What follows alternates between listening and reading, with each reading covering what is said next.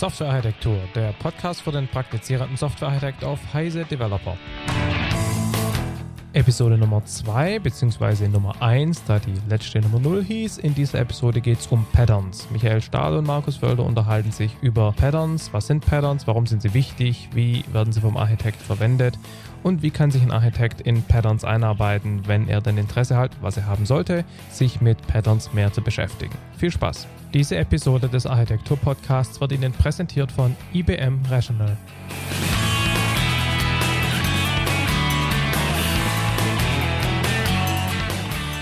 Herzlich willkommen zur ersten richtigen, tatsächlich zweiten Episode von Architektur mit OUR hinten, dem Podcast für den praktizierenden professionellen Softwarearchitekt. Diese Episode, die heißt Der Architekt als Musterknabe und wenn man dann dreimal drüber nachdenkt, was damit vielleicht gemeint sein könnte, ich habe dreimal gebraucht, dann fällt einem ein, dass es vielleicht mit Patterns zu tun hat. Hallo Michael. Grüß dich Markus, freue mich dich zu hören. Ja, geht mir genauso. Am anderen Ende Michael Stahl und wir unterhalten uns heute eben über Patterns. Gut, ähm, bevor wir dann da also jetzt mal äh, die Details diskutieren, Michael, gäbe uns doch mal eine kleine Definition, was ein Pattern ist. Tja, nichts leichter als das, hätte ich schon fast gesagt. Äh, nein, im Ernst, ähm, was ist ein Pattern? Also ich, wenn ich das erklären soll, erkläre das meistens zum Beispiel speziell Leuten, die nicht aus der IT kommen, einfach damit, dass irgendein Experte, egal für welches Fachgebiet er zuständig ist, ja nur deswegen Experte ist, wenn er zum Beispiel nicht immer alles neu erfinden muss. Also wenn er es nicht jedes Mal das Rad neu erfindet, sondern wenn er einfach sieht, da gibt es ein Problem, das kenne ich, oder ich kann das Problem so, sage ich mal, umkonstruieren, dass es zu einem Problem wird, das ich bereits kenne. Und für dieses Problem habe ich bereits eine Lösung. Das heißt, ich denke nur noch in Problemlösungspaaren. Also immer dann, wenn in irgendeinem Problemkontext irgendwas auftaucht, was ich schon kenne an Problemen und ich dazu schon eine bewährte Lösung habe, kann ich mal relativ viel Arbeit sparen. Und genau das ist, was man unter Patterns oder Mustern versteht. Einfach nichts anderes als die Wiederverwendung von Entwurfswissen. Also quasi äh, ja, destillierte Erfahrung, äh, die dann hoffentlich von einem Experten aufgeschrieben wird und von jemand, der vielleicht erst in das Thema reinkommt, konsumiert wird. Genau. Okay, ähm, dann sollten wir vielleicht, bevor wir da weiter über die theoretischen Konzepte philosophieren, vielleicht ein Beispiel eines Patterns mal erläutern. Und äh, die meisten kennen wahrscheinlich das GOV-Buch Gang 4 Design Patterns. Das heißt, wir sollten vielleicht mal ein Pattern jetzt erläutern als Beispiel, das nicht in diesem Buch drin steht. Hättest du einen Vorschlag? Ja, natürlich habe ich einen, und zwar den Leaky Bucket Counter. Okay. Was ist das? Das kommt eigentlich aus der Telekommunikation. Also man stelle sich einfach folgende Situation vor. Also es wird irgendwo ein Video übertragen, meinetwegen 50 Bilder pro Sekunde. Und jetzt geht zum Beispiel jedes 50. Bild verloren. Stört nicht weiter, merke ich gar nicht. Also wenn ich jetzt da hinschaue, würde mir das gar nicht auffallen. Jetzt irgendwann fällt aber jedes zweite oder dritte Bild aus. Dann habe ich auf einmal ein Rauschen auf dem Bildschirm oder irgendwelche unruhigen Bildschirminhalte. Das heißt, da fällt mir auf, dass da ein Problem ist. Ich habe es also wirklich mit einem Problem zu tun, während das, das Verlorengehen eines 50. oder 100. Bilds für mich kein Problem darstellt. Und dafür, für diese Problematik, wie kann man die lösen? Dafür wurde ein Pattern entwickelt, und das nennt sich Leaky Bucket Counter. Ich finde das Pattern sehr schön, weil man sich es auch gut bildlich vorstellen kann. Also man nimmt einfach ein Glas Wasser. In dem Glas Wasser ist eine gewisse Wassermenge drin. Unten ist ein kleines Loch, wo immer Wasser raussickert. Das heißt also, alle Zeiten lang geht eine gewisser, gewisse Menge an Wasser unten verloren. Und oben drüber wird in die, sag ich mal, in den in das Glasgefäß wird immer wieder neues Wasser reingefüllt und zwar dann, wenn ein Fehler auftritt. Das heißt also, mhm. immer dann, wenn ein Fehler auftritt, fülle ich da eine Menge Wasser rein und äh, nach einer gewissen Zeit sickert wieder ein bisschen Wasser raus. Und wenn ich jetzt in einer Zeiteinheit so viel Wasser raussickern lasse, so dass quasi immer dann, wenn ich jetzt äh, gewollte Fehler, also zum Beispiel jedes 50. Fe äh, Bild geht verloren und da wird eine Wassermenge wieder nachgefüllt, so dass sich das ungefähr in der Waage hält, dann habe ich ja kein Problem. Dann bleibt ja ungefähr der Wasserstand gleich. Oder sinkt oder, sogar. Oder das Ding wird leer, genau. Oder wird ja, sogar genau. leer, weil eben überhaupt keine Fehler auftauchen. Aber wenn jetzt zum Beispiel jetzt jedes zweite Bild verloren gehen würde und ich richte mir diesen Leaky Bucket Count, das Gefäß so ein, dass sagen wir mal, jede 50 Sekunde ein Tropfen verloren geht und für jedes Bild, das verloren geht, schütte ich wieder oben einen Tropfen rein. Das kann man sich mhm. leicht vorstellen. Wenn jetzt jedes zweite Bild verloren geht, dann wird jede Sekunde ein Tropfen rausgehen, dafür aber 24 zusätzliche oder 25 zusätzliche reingehen. Und irgendwann ja. werde ich über einen gewissen Schwellwert zum Beispiel an den Rand des Wasserglases kommen, sodass das überschwappt. Also wenn ich einen gewissen Schwellwert erreiche, dann weiß ich, ich habe es nicht nur mit einem sage ich mal, temporären Fehler zu tun, um den ich mich nicht weiter kümmern muss, sondern ich habe es tatsächlich mit einem Fehler zu tun, der permanent ist, mit dem ich mich tatsächlich beschäftigen muss. Und das ist also ein typisches Pattern, das eben mit Gang of War nichts zu tun hat, dass man sich eben wirklich bildlich vor Augen führen kann und, glaube ich, auch sich in einigen auch IT- oder Software-Kontexten gut einsetzen lässt. Ja, und insbesondere für die Software, es lässt sich eben auch gerade in Nicht-Software-Kontexten einsetzen. Sowas kann man im Prinzip mechanisch nachbauen und dann irgendwo oben einen, einen, einen, einen Schalter einbauen, der halt erst dann schaltet, wenn das Wasser ankommt und irgendein Strom fließt. Also es ist wirklich ein schön, schön visuelles Beispiel. Du hattest gerade schon erwähnt, ähm, dass dieses Pattern entwickelt wurde. Äh, jetzt mal als sozusagen Pattern-Fanatik würde ich jetzt sagen, Patterns werden nicht entwickelt, sondern gefunden. Äh, Kommentar? Das ist richtig. Entwickeln in dem Sinne heißt, ich finde natürlich die Patterns. Es gibt ja von Brian Foot so einen Spruch, der hat mir irgendwann gesagt, ähm, Patterns sind nichts anderes als eine komplette Ignoranz von Erfindung oder von Innovation. Das heißt, im Endeffekt geht es darum, ich schaue mal an, welche Lösungen haben sich für gewisse Probleme ständig bewährt. Und wenn ich da zum Beispiel irgendwelche Lösungsschemata immer wieder finde für dasselbe Problem, kann ich davon ausgehen, dass ich es mit einer, sage ich mal, bewährten Lösung zu tun habe, für die es sich rentiert, diese aufzuschreiben, diese wiederzuverwenden und diese auch für andere Probleme zu verwenden. Das heißt, Patterns werden gefunden wie Gold oder wie andere wertvollen Sachen und sie werden nicht einfach erf erfunden. Das heißt, ich kann mich schlecht jetzt in mein Zimmerchen setzen ja. und nehme jetzt mal vor, heute abends mache ich mal fünf neue Patterns. Das wird so nicht funktionieren dann verstehe ich zwar nicht so genau, wie ihr euer Buch geschrieben habt, aber egal. nein, nein, war ein Witz. Ähm, das heißt also, Patterns müssen, damit sie glaubwürdig sind, auch immer mit äh, sozusagen nachvollziehbaren Beispielen daherkommen, dass man quasi beweisen kann, dass es sich um ein Pattern handelt und nicht um irgendein, ja, irgendeine fixe Idee.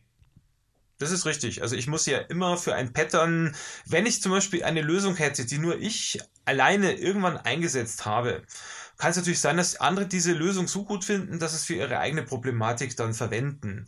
Mhm. Das heißt, irgendwann wird, wenn mehrere Experten, und zwar unabhängige Experten, unabhängige Projekte dieselbe Lösung verwenden, ja. dann wird man dann drauf kommen, das muss irgendwas sein, was quasi sich als ideale Lösung oder als gute Lösung für einen gewissen Problemkontext einsetzen lässt. Mhm. Ein Pattern ist ja eben auch mehr als ein Rezept oder eine triviale Problem-Solution, also Problemlösungspaarung.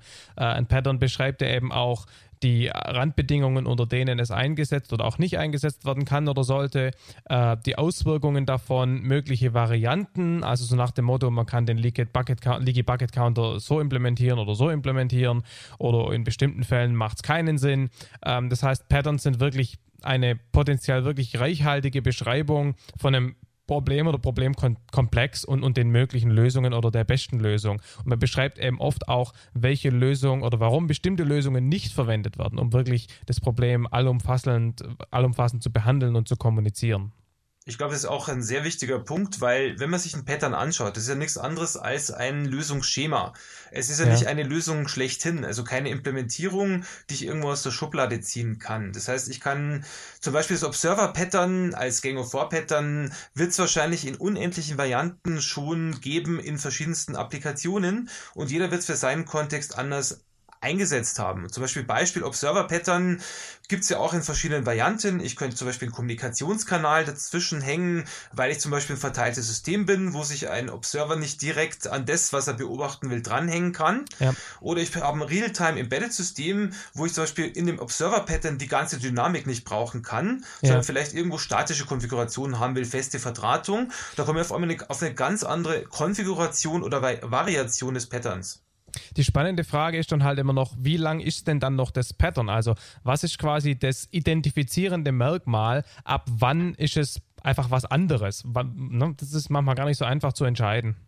Ich glaube, das ist, sage ich mal, es gibt ja zum Glück eine Pattern-Community, die sich dann quasi darüber auch unterhalten kann, wo man das Ganze auch, sage ich mal, mal reinschmeißen kann und sehen kann, wie die Community reagiert. Ja. Aber im Endeffekt ist wirklich die Grenze kann fließend sein. Ich meine, es gibt auch schon durchaus Patterns, da wo ich jetzt wirklich Bauchschmerzen hätte, die Patterns zu verwenden. Das ja. geht zum Beispiel, kann, zum Beispiel kann damit angehen, dass jemand sagt, eine Klasse in einer objektorientierten Programmiersprache ist auch schon Pattern, weil es nichts anderes als ein Strukturierungsprinzip darstellt, als eine Lösung für ein gewisses Problem, ja. zum Beispiel für Data Hiding. Das ist ganz interessant, weil ähm, du könntest zum Beispiel sagen, wenn du C programmierst, wo es keine Objektorientierung und keine Klassen gibt, da würde man vielleicht bestimmte Patterns einsetzen, um sowas wie Objekte zu simulieren. In OO-Sprachen, wo äh, quasi das Pattern oder wo man nicht das Pattern nutzen muss, sondern direkt das Sprachkonzept hat, ja, da wird man es nicht mehr als Pattern bezeichnen. Deshalb gibt es Leute, die behaupten, Patterns sind fehlende Sprachkonzepte. ich meine, Patterns sind ja nicht nur, sage ich mal, eine uniforme Masse, sondern es gibt ja heterogene Arten von Patterns. Also ich denke jetzt zum Beispiel an Architektur-Patterns, die natürlich auf einer ganz anderen Ebene ansetzen, ja. zum Beispiel ein Layers-Pattern, als ja. zum Beispiel irgendein idiomatisches Pattern, wie zum Beispiel die Explicit Termination Method, wie ich in Java optimal, sage ich mal, Speicher oder irgendwelche Ressourcen ja. freigebe. Das bezieht sich ja eher auf die Sprachebene von Java oder C Sharp, wo es ja genauso verwendet werden kann, wenn sich ein Architektur-Pattern völlig unabhängig von der Technologie meistens verhält. Das heißt, wir also haben jetzt völlig verschiedene Ebenen von Patterns. Ja, also mit anderen Worten, für, für diese sprachlastigen Idiome werden die auch oft genannt, ist es tatsächlich oft so, dass manche Sprachen, die eben zusätzliche Sprachfeatures haben, dass die Patterns da gar nicht mehr relevant sind. Also zum Beispiel die Smalltalk-Community hat oft so ein bisschen über, über die Gov-Patterns gelacht. Die waren mit so einem C++ Java-Hintergrund und haben gesagt, hey, pff, wir brauchen das alles nicht, wir haben da Sprachfeatures dafür. Was ja auch, sage ich mal, in Ordnung ist, denn durchaus, ja. es gibt durchaus einige Patterns oder Idiome, zum Beispiel in C denke ich da dran, die es nur deswegen gibt, weil die Sprache selber einige Probleme hat und um mit genau. dieser Sprache besser umgehen zu können, braucht ja. man eben diesen idiomatischen Ansatz. Patterns sind ja dann eigentlich eine Form von Wiederverwendung oder Reuse. Würdest du mir zustimmen, wenn ich die Behauptung aufstellen würde, dass Reuse auf Konzept- und Wissensebene, also sprich Patterns, besser funktioniert als auf Software, Ebene, konkrete Artefaktebene, Komponenten, Klassen, Objekte? Grundsätzlich kann ich da dazu stimmen. Ich muss also ein bisschen schmunzeln. Ich denke da immer an Bubblestone Crash, das hat der Bertrand Meyer mal gesagt. Also irgendwelche Wölkchen, die können halt nicht abstürzen, werden ja. natürlich eine Implementierung schon abstürzen kann. Aber im Endeffekt das Problem ist, habe ich eine Implementierung, eine Komponente, die ich wiederverwenden will, dann ist es, sage ich mal, schon so fest an eine, sage ich mal, konkrete Problematik, an eine konkrete Systemumgebung geknüpft, dass ich dann mir relativ schwer tue, das wieder zu verwenden. Ich muss das ja. Ding ja komplett rausreißen. Wenn ich aber als, sage ich mal, eine vage Geschichte habe, wie ein Muster, die, die ich ja dann quasi als Blaupause betrachten kann, ja. die ich dann für mein Problem dann erst implementieren muss. Das heißt, ich habe das Problem, ich muss das Ganze erstmal auf meine Problematik anpassen, um das Ganze überhaupt zu realisieren. Da habe ich natürlich wesentlich bessere Wiederverwendung. Es ist wesentlich einfacher, weil ich weniger, sage ich mal, äh, sozusagen mich in diese ganze System-IT-Umgebung äh, entsprechend abhängig machen muss. Und, aber zum anderen muss man natürlich sehen, wenn ich die Komponente wieder verwende, dann, wieder dann habe ich relativ wenig Scherereien damit. Dann wird es einfach so laufen, wie es ist. Wenn es möglich ist für meinen Kontext, wenn ich einen Pattern wieder verwende, dann liegt doch einige Arbeit vor mir. Zum Beispiel ein Leaky ja. Buckets Counter, den kann ich nicht mal kurz eben in einer halben Stunde implementieren für mein Problem, sondern da muss ich doch einiges an, sage ich mal, Gehirnschmalz reinstecken. Mhm. Wir sind jetzt gerade in der ersten richtigen Episode von dem Architektur-Podcast und diskutieren Patterns. Ähm, das legt nahe, dass uns entweder nichts anderes einfällt oder dass Patterns wichtig sind. Ziemlich wichtig. Ähm, warum sind Patterns so wichtig? Sind die so wichtig, wie das dadurch, dass es in der ersten Episode vorkommt, scheint? Es ist wichtig, sage ich mal, dieses ganze Designwissen wiederzuverwenden. Also man muss sich nur einfach mal überlegen, man ist ein Architekt, steht vor einer neuen Problematik, muss also ein neues System implementieren. Dann nehmen wir zum Beispiel mal, ich, ich implementiere einen Webshop. Ist zwar jetzt langweilig, weil es schon ziemlich viele davon gibt, aber ich glaube, jeder kann sich damit irgendwo wiederfinden. Und wenn ich auf der Basis Webshop, sage ich mal, denke und mir einfach die Domäne mehr anschaue, welche Probleme da auftauchen. Zum Beispiel, ich muss einen Shopping Cart implementieren. Ich muss zum Beispiel, wenn der Shopping Cart irgendwelche Einträge, wenn dem Einträge hinzugefügt werden, irgendwelche anderen Dinge aktualisieren.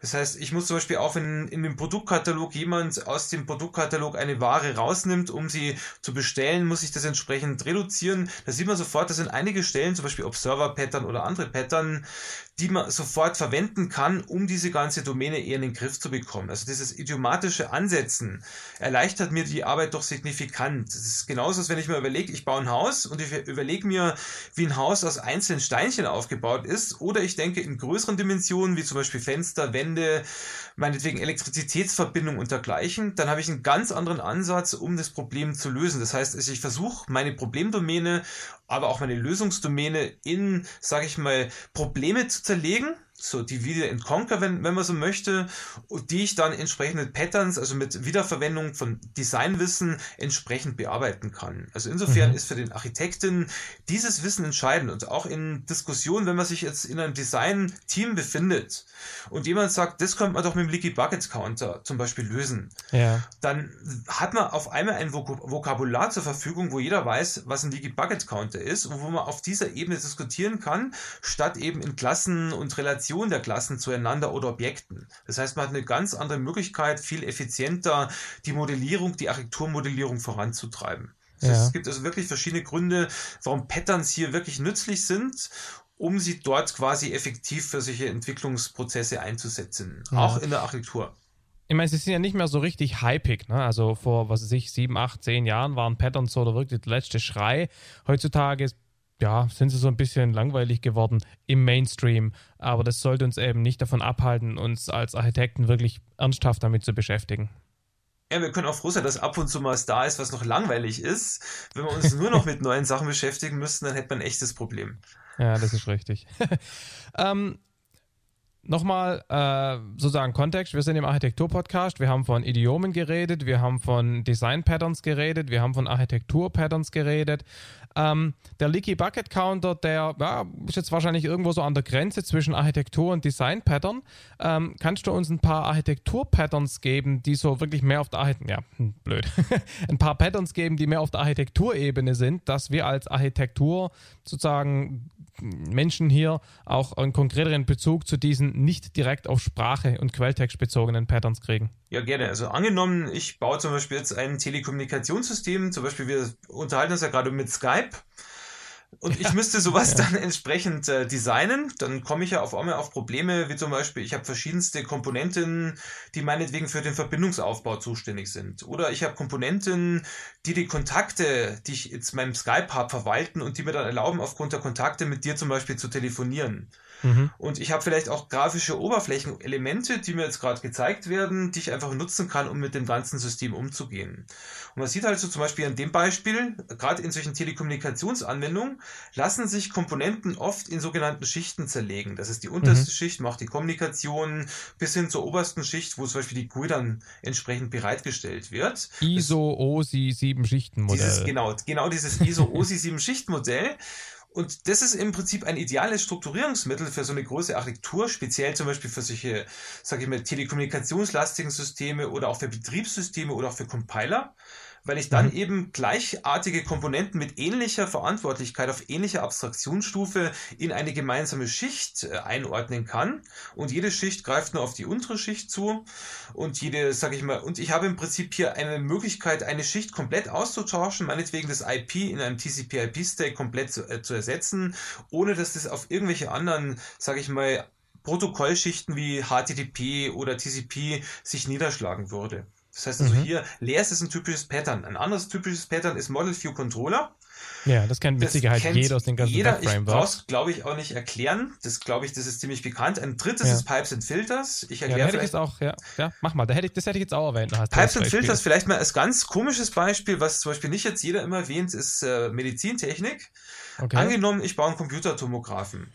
Der nimmt ich dachte, du kommst jetzt auf, auf irgendwelche Bluttransfer-Pipes, wo irgendwelche Filter drin sind, die irgendwie. So, so ganz abartig wollte ich das jetzt nicht erklären. Ich wollte es eher erklären mit einem Tomographen oder einem ja. Angiografiegerät oder Ultraschall. Da werden also irgendwelche, werden da irgendwelche Bilder aufgenommen. Das sind ja ziemlich große Datenmengen, also teilweise Gigabytes. Und um das Ganze effizient zu verarbeiten, dann werden quasi Daten über sogenannte Pipes entsprechend verarbeitet. Zum Beispiel die eine Pipe äh, macht zum Beispiel irgendwelche Ausschnitte aus dem Bild, das andere Pipe macht ein Zooming, das dritte Pipe untersucht zum Beispiel, ob da ein Tumor zu finden ist oder macht irgendwelche Kontraste. Das heißt also, ich habe verschiedene Pipes, die mit über Filter miteinander verbunden, äh, ich habe verschiedene Filter, die mit genau, gerade verkehrt rum. Ne? Genau, ne? verkehrt rum ich war zu, ich war zu engagiert. Äh, ich habe verschiedene Filter, die über Pipes miteinander verbunden werden. Genau. Ich kann für parallele äh, Filter verwenden. Ähm, ich kann das Ganze also parallelisieren. Mehrere Filter zum Beispiel, die zum Beispiel bei einer Animationsfarm zum Rendering parallel mehrere Teile des Bildes bearbeiten. Das heißt, also mit Pipes und Filters kann ich solche datenstromlastigen Szenarien, wo also irgendwelche Informationen von einer Verarbeitungseinheit zur nächsten wandern, teilweise auch parallel verarbeitet werden, kann ich eben mit Pipes und Filters Pattern gut strukturieren. Und mhm. das Ganze, wie wir wissen, kommt aus der Unix-Welt und ist durchaus ja. sehr alt, heißt aber ja. nicht, dass es deswegen verkehrt ist, sondern ist genau das Richtige für viele Anwendungen. Mhm. Ist ganz interessant, dass du gerade dieses Bildverarbeitungsbeispiel aus der Medizintechnik bringst. Ich hatte ja oder habe immer noch mit der, mit der ESO, der Europäischen Südsternwarte, zu tun und die machen äh, Bilder von irgendwelchen Galaxien mit ihren Radioteleskopen und müssen die dann verarbeiten und da wird eben das gleiche Prinzip eingesetzt. Also es ist wirklich ein Pattern, das in völlig verschiedenen Systemen zum Einsatz kommt und äh, auch zum Beispiel Compiler sind oft so ein bisschen in diese Richtung strukturiert, ne? dass man eben vorne einen Parser hat und dann eben irgendeinen Abstrakt-Syntaxbaum, Bauer und dann einen Optimierer, Zwischenformatersteller und hinten den Codegenerator für die Ziel, für die Ziel Plattform. Auch da kommt sowas derartigen, sowas derartiges zum Einsatz. Und wie du sagtest, das hat jetzt eigentlich keine direkte Repräsentation mehr in, in Programmiersprachen. Es macht auch keinen Sinn, das in eine Programmiersprache einzubauen, weil es einfach auf einer anderen Abstraktionsebene ist. Und als Architekt sollte man diese Dinge einfach kennen. Genau, und vor allem, also solche Patterns setze ich ja dann ein, wenn ich sozusagen eine Baseline-Architecture erstellen muss. Das heißt, ich habe äh, meine Problemdomäne einigermaßen verstanden ja. und habe auch die, sage ich mal, User-Szenarien verstanden, die da ablaufen sollen in der Lösung. Und jetzt muss ich mal überlegen, wie ungefähr die Architektur, die ich mir jetzt da vorstelle, inklusive aller nicht funktionalen Eigenschaften, wie ich die generell strukturiere. Und dafür geben wir die Architektur-Patterns eben eine generelle Guidance, die man sagen, wenn du zum Beispiel so eine Art Pipes and Filters Problematik hast, wo du dann zum Beispiel irgendwelche Pipes oder Filters austauschen musst, dann nimm doch das Pipes and Filters Pattern. Und wenn ja. du eine Strukturierung brauchst, wo du irgendwelche Protokollschichten austauschen musst, wie bei einer Telekommunikation, dann nimm das Layers Patterns. Also ich kriege ja. eine Strukturierungshilfe von diesem Pattern ich, ich werde oft gefragt, und vielleicht fragt sich das auch der ein oder andere Hörer, ähm, wie man mit Patterns eine Architektur entwirft. Und ich habe da immer so einen Erklärungsversuch, den ich gerade mal probiere. Es gibt so, muss ich vorstellen, man hat, wenn man ein System baut, sozusagen einen vieldimensionalen Raum, in dem man quasi einen Punkt finden muss, der die optimale Lösung für die gegebenen Probleme darstellt. Und Patterns kann man sich jetzt quasi vorstellen wie Fixpunkte in diesem n-dimensionalen Raum. Das heißt, ich fange sehr philosophisch, ich fange quasi an, mir über die Lösung oder über die Architektur Gedanken zu machen, lese die Requirements durch, unterhalte mich mit Stakeholdern, und bekomme so langsam eine Vorstellung davon, wie das System aussehen könnte wenn ich jetzt von Patterns nichts weiß, dann muss ich mich quasi in diesem n-dimensionalen Raum unendlich lang be sozusagen bewegen, ohne dass ich irgendwelche Referenzpunkte habe. Wenn ich aber als Softwarearchitekt ein gutes Verständnis von diesen existierenden Architekturpatterns habe, dann werde ich sozusagen bei meiner Bewegung durch diesen n-dimensionalen Design Space immer wieder mal bekannte Punkte finden. Diese Punkte haben Namen, die haben Trade-offs, die haben Konsequenzen. Das heißt, ich kann quasi, wenn ich da mich so rumbewege, Weg werde ich immer wieder mal an so existierende Punkte rangezogen, à la Gravitation. Da setze ich mich da drauf und dann überlege ich mir, kann ich mein Problem mit diesem Pattern lösen? Weil wenn ja, dann, dann, dann, dann kenne ich die Trade-offs, dann bin ich nicht mehr völlig im Dunkeln.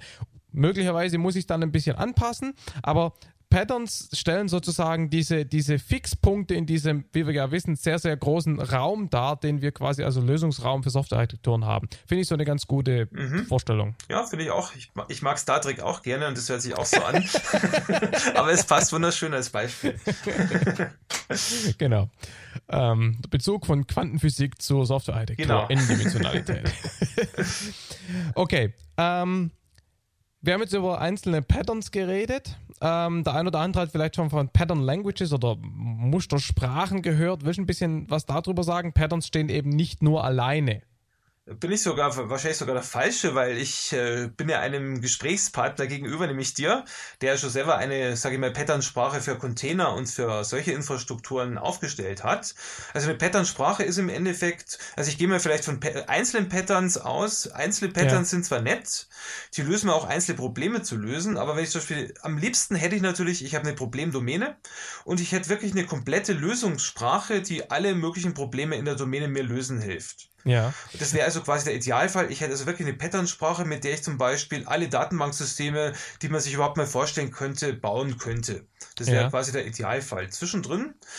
Sollen wir soll, soll, soll vielleicht vorne anfangen mit Pattern-Katalogen? Pattern-Kataloge ähm, sind vielleicht, also ich wollte jetzt mal bis äh, in das andere Extrem gehen. Pattern-Kataloge okay. sind nichts anderes als Enzyklopädien wie Wikipedia, wo wirklich, sage ich mal, Patterns isoliert voneinander beschrieben werden. Das ist nichts anderes als eine Aufschreibung aller Patterns, die man so kennt, ohne Bezug zueinander. Okay.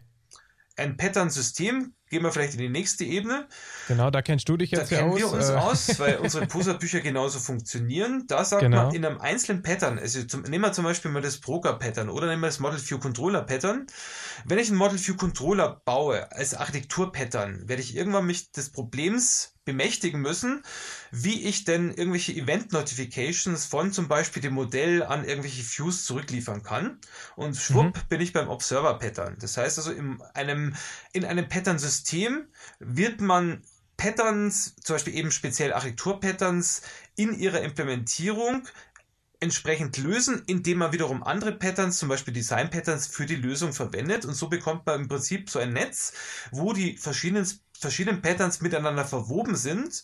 Man hat aber hier noch keinen Anspruch auf Vollständigkeit. Ich werde also nicht irgendeine Sprache haben, wo ich zum Beispiel alle möglichen GUI-Probleme dieser Welt mit diesem Pattern-System lösen kann, sondern ich kriege immer nur Teilprobleme.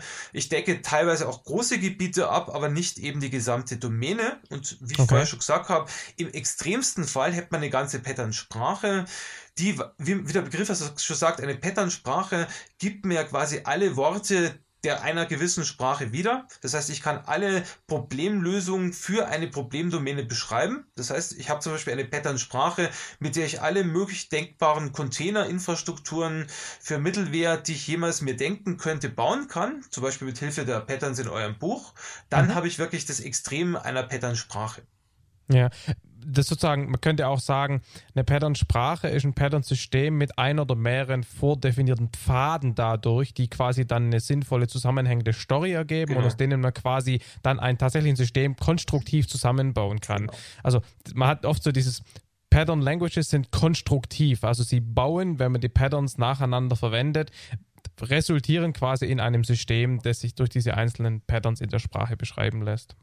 Sie müssten eigentlich dann auch äh, andersrum gedacht werden können, also Reverse Engineering. Theoretisch müsste ich dann jede Lösung in der Domäne mit einem solchen, sage ich mal, mit einem äh, einer Konfiguration von solchen Patterns dann lösen können. Genau, ja. Das haben wir eben in dem Server Component Patterns Buch gemacht. Da haben wir EJB, Callbar Components und ComPlus damals dahingehend untersucht. Das sind sozusagen die drei Known Uses. Und im Remoting Patterns Buch haben wir dann quasi Callbar, was war das andere? Realtime Callbar Web Services. RMI habt ihr, glaube ich, drin. RMI weiß ich gar nicht mehr. Peinlich, peinlich. Aber ähm, es sind zwei sehr empfehlenswerte Bücher, wenn man wirklich sich mal mit konkreten Pattern-Sprachen beschäftigen will. Also kann ich nur empfehlen.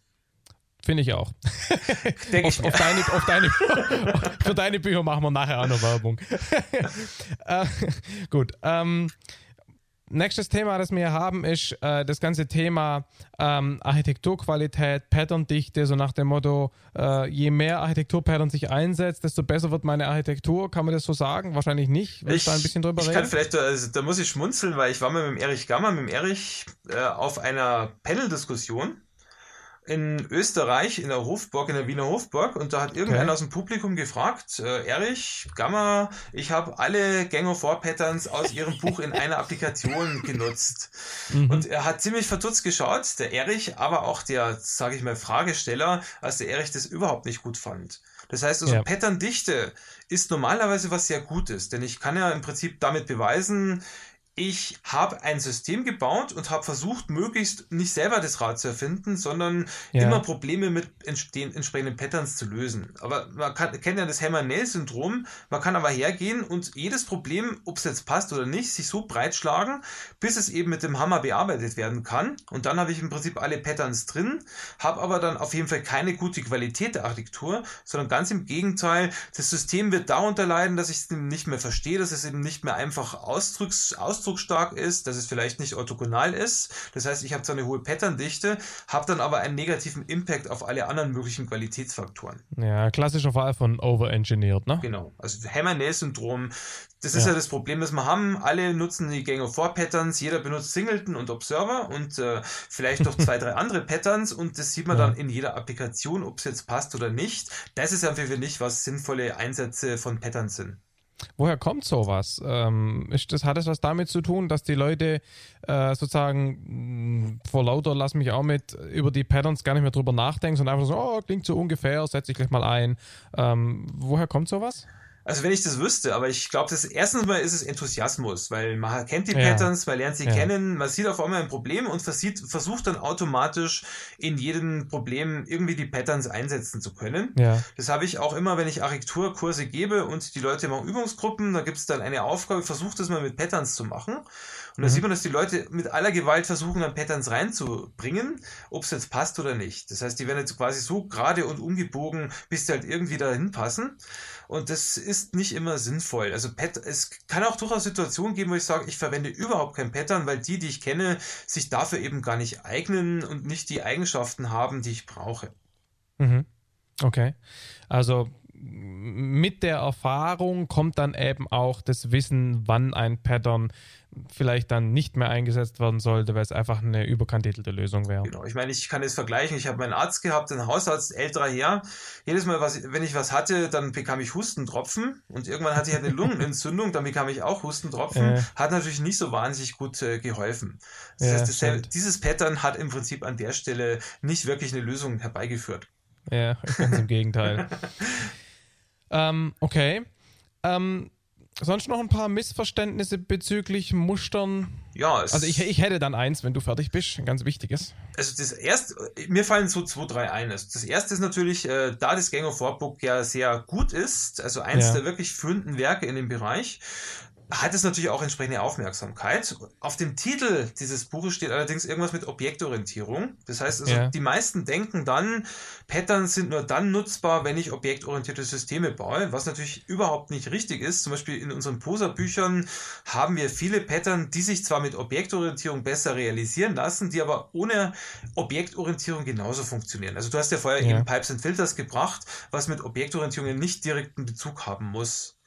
Hat ja auch was damit zu tun, dass sehr viele Leute wirklich nur das Goff-Buch kennen und meinen, das wäre alles, was es zum Thema Patterns gibt. Und dadurch, dass die OO-mäßig sind, war es genau. das. Ne? Ein zweites Misconception, das ich mal wieder sehe, wo man im Missverständnis kriegt, ist, ich kann mal irgendwo eine Implementierungsbibliothek bauen, wo alle Patterns implementiert sind. Und dann füge ja. ich einfach diese Bibliothek, also die Komponenten zusammen und dann habe ich ein System. Das Dumme ist natürlich nur, Patterns setzen ja auf einer höheren Warte an. Das heißt, wenn ich ein Pattern einsetze, dann versuche ich das ja schon auf der Architektur oder auf dem Design zu nutzen und dann gehe ich nicht her und implementiere es, sondern ich versuche die Rollen, die das Pattern hat, zum Beispiel Model ja. View Controller, den Model, den View und den Controller auf Komponenten in meinem System abzubilden und vielleicht auch neue Komponenten hinzuzufügen, wenn ich es brauche. Zum Beispiel beim Broker-Pattern ist das typischerweise der Fall. Aber im Endeffekt werde ich dann die Situation bekommen, wo dieselbe Komponente in meiner Architektur vielleicht fünf, sechs Rollen in sechs verschiedenen Patterns spielen wird. Und ja. das habe ich natürlich nicht mehr, wenn ich das versuche, als Implementierungsartefakte zu betrachten. Mit anderen Worten, Patterns sind oft Cross-Cutting und lassen sich mit existierenden Modularisierungsmöglichkeiten nicht vernünftig fassen. Genau. Genau. Ähm, dann mache ich jetzt mal ein Missverständnis oder etwas, was mich ärgert. Ähm, und zwar, dass viele Leute die Patterns wirklich nur als, als Schablone für die Implementierung sehen.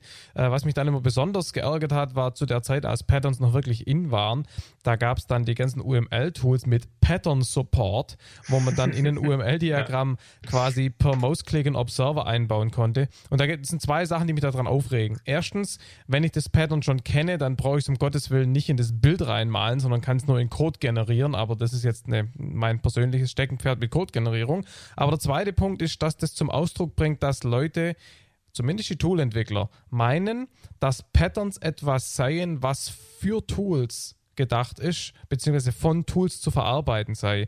Und das ist ein ganz grundlegendes Missverständnis. Patterns sind Literatur. Das ist von Menschen für Menschen und nicht für Tools gedacht.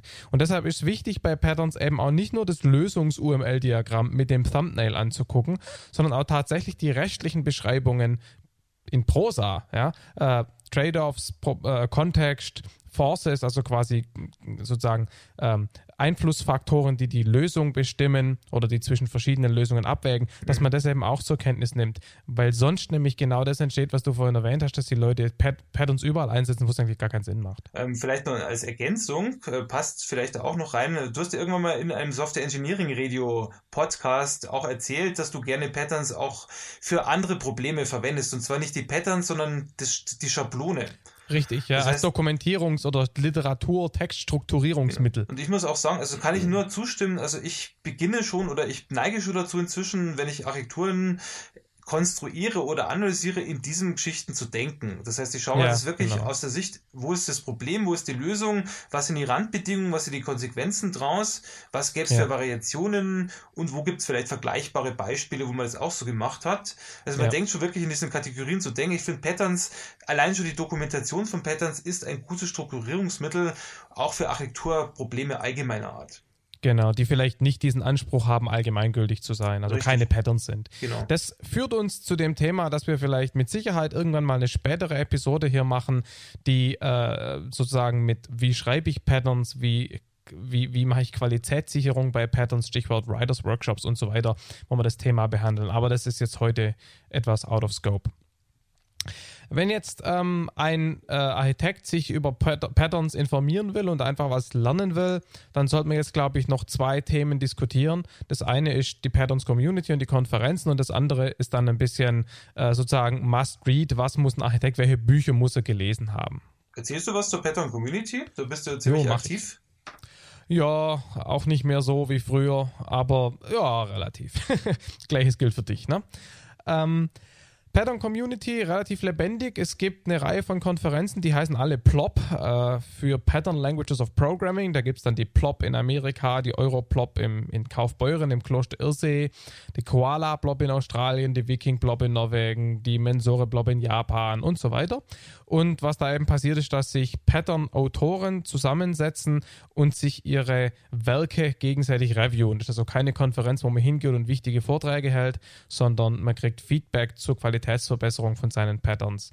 Es gibt äh, eine ganze Reihe Bücher, auf die spezifischen gehen wir gleich ein. Es gibt aber insbesondere diese, äh, einfach diese, diese Pattern Languages of Programming Bücher oder Pattern Languages of Program Design 1 bis 5. Das sind sozusagen die Best-of von diesen Plop-Konferenzen und geben so einen ganz guten Überblick über das ganze Thema. Es gibt inzwischen auch ein Springer-Journal, oder? Dieses, dieses Patterns-Journal, was da gerade im, im genau. Werden ist. Mhm. Da weiß ich aber jetzt nicht arg viel Details drüber. Es gibt die, einen Verein in Amerika, nennt sich Hillside Group. Die sind im Prinzip diejenigen, die die amerikanische Konferenz tragen. Das sind auch diese ganzen, also, you know, äh, die ganzen, also, you know, ich bin schon völlig im Englisch. Diese ganzen, uh, you know, also die, die, die Leute von früher dabei, Brian Foot, ähm, Ralph Johnson, Erich Gamma sind da alle Mitglied. Und in Europa gibt es den, den europäischen Ableger Hillside Europe, ist ein deutscher Verein, weil europäische gibt es ja keine. Und die sind der Träger der Europlop-Konferenz. Die Konferenzen sind extrem cool. Auf der Europlop gibt es hervorragendes Essen, total klasse Atmosphäre, lohnt sich wirklich mal hinzukommen. Das ist Bier nicht vergessen. Stimmt, und da sind nämlich die Getränke, sind nämlich alle in der Konferenzgebühr enthalten. Also sozusagen Free Food, Free Drinks jeden Abend. Sehr witzig. Willst du ein bisschen über, über noch ein paar Bücher reden, die man lesen muss als Architekt? Das muss man lesen. Also für mich natürlich das Standardwerk, das man lesen muss, ist äh, Erich Gammas, also äh, Gamma, Helm, Johnson Physidis, ja. das Gang of Warburg, klarerweise. Ich glaube, wir werden ja. es auch in den Shownotes entsprechend dann referenzieren. Ja.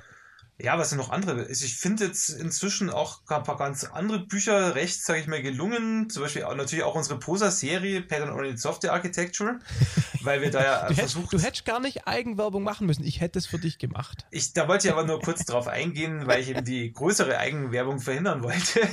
Ja. Also es gibt wirklich einige Bücher in, die, in dem Bereich. Es gibt sicher auch sprachrelevante Bücher, zum Beispiel Bücher, die jetzt eher in Programmiersprachen gehen, also in Idiomen also ich denke zum Beispiel auch an Joshua Block, Effective Java, was auf ja. den ersten Blick kein Patternbuch ist. Steht nicht im Titel. Steht ne? nicht im Titel, was aber durchaus Patterns verwendet. Oder auch so ein Buch wie ähm, Domain Driven Design von Eric Evans, ja, genau. wo man eben äh, mitkriegt, wie man eine Domäne beschreibt, also wie man da effektiv vorgeht, was auch in Patterns beschrieben wird, ja. was nicht vordergründig äh, um Patterns quasi sich äh, handelt, aber im Prinzip Patterns nutzt, auch als effektives Mittel, um eben Domänen zu beschreiben.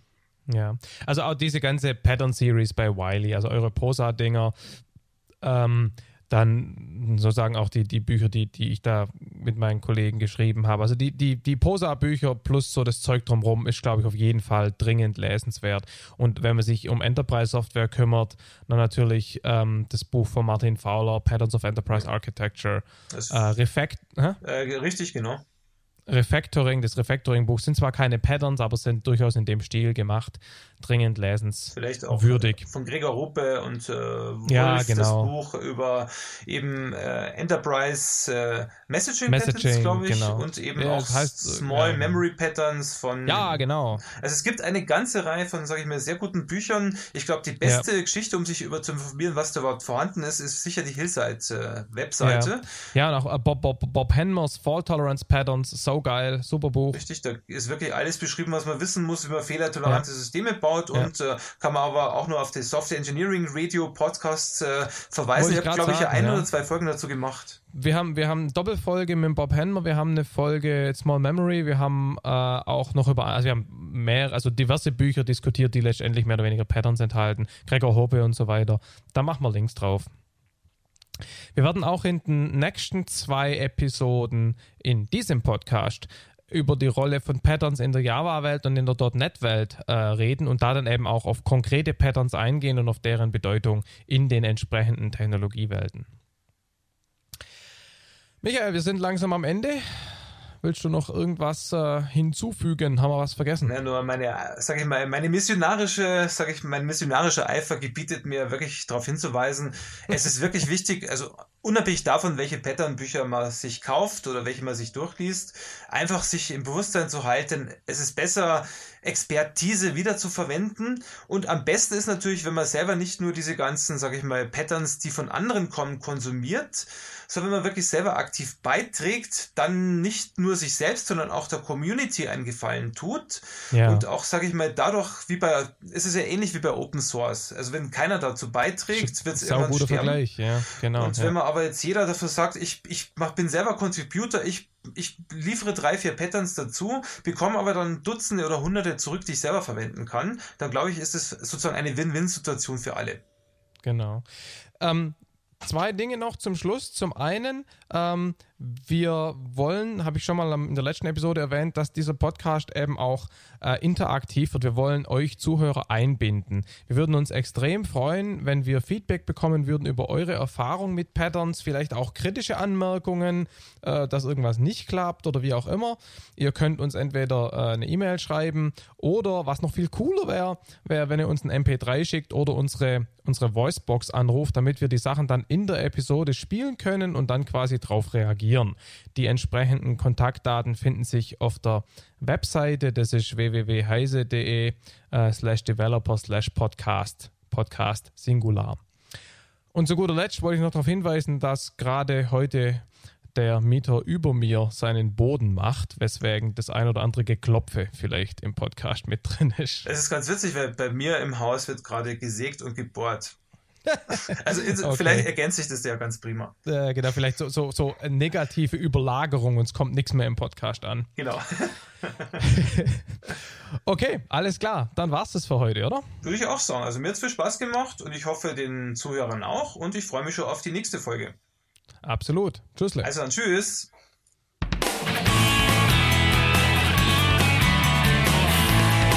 Vielen Dank fürs Runterladen und Anhören des Softwarearchitektur Podcasts. Präsentiert mit Unterstützung von IBM Rational. Der Podcast wird produziert von Michael Stahl, Stefan Tilkoff, Markus Völter und Christian Weyer und ist gehostet auf dem Heise Developer Channel unter www.heise.de slash developer slash podcast. Wir freuen uns über jegliches Feedback via Mail, Kommentaren auf der Webseite oder als selbst aufgenommenes MP3 bzw. als Anruf auf unserer Voicebox. Die Kontaktmöglichkeiten finden sich im Detail auf der Webseite. Alle Episoden des Podcasts sind lizenziert unter der Creative Commons Non-Derivative 3.0 Lizenz. Das bedeutet, die Episoden als Ganzes können für nicht kommerzielle Zwecke verwendet werden. Änderungen sind nicht erlaubt und es muss immer die Quelle angegeben werden. Näheres unter creativecommons.org.